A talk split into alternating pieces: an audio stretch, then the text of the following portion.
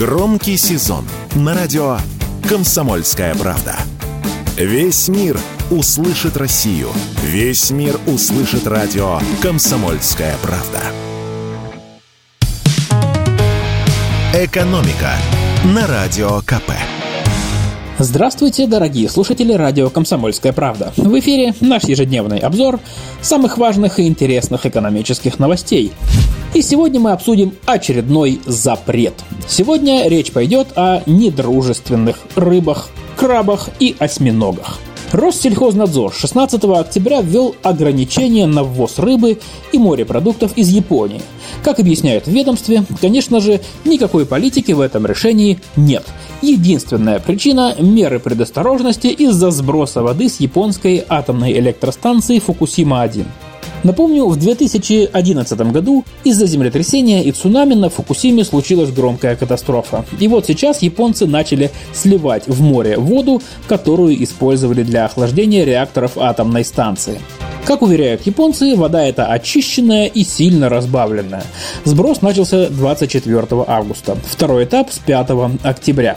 Японский план сброса воды с Фукусимы Международное агентство по атомной энергии признало безопасным, а премьер страны Фумио Кисида даже прилюдно отобедал рыбой, выловленной в зоне сброса. Пока вроде жив-здоров, жабры и хвост не выросли. Но соседей Японии это не очень успокоило. Китай еще в июле временно запретил ввоз морепродуктов из 10 японских префектур, а с конца августа из всей Японии.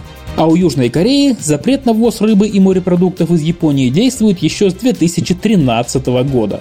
Россия в августе ограничилась ужесточением контроля за рыбой из Японии, но теперь после начала второго этапа сброса присоединяется к Китаю и Корее.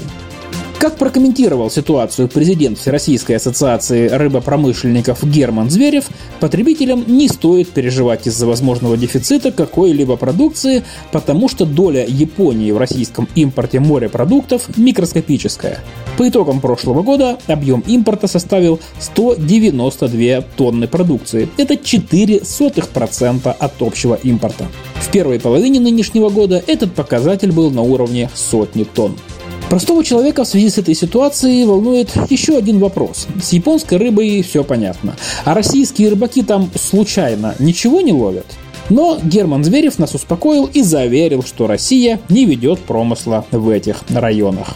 Между тем, японский МИД утверждает, что Токио еще до 16 октября предоставил Россельхознадзору дополнительные данные о сбросе воды с аварийной АЭС, основанные на научной базе. В связи с чем Министерство сельского хозяйства, лесных угодий и рыбного промысла Японии сокрушается и называет решение России несправедливым.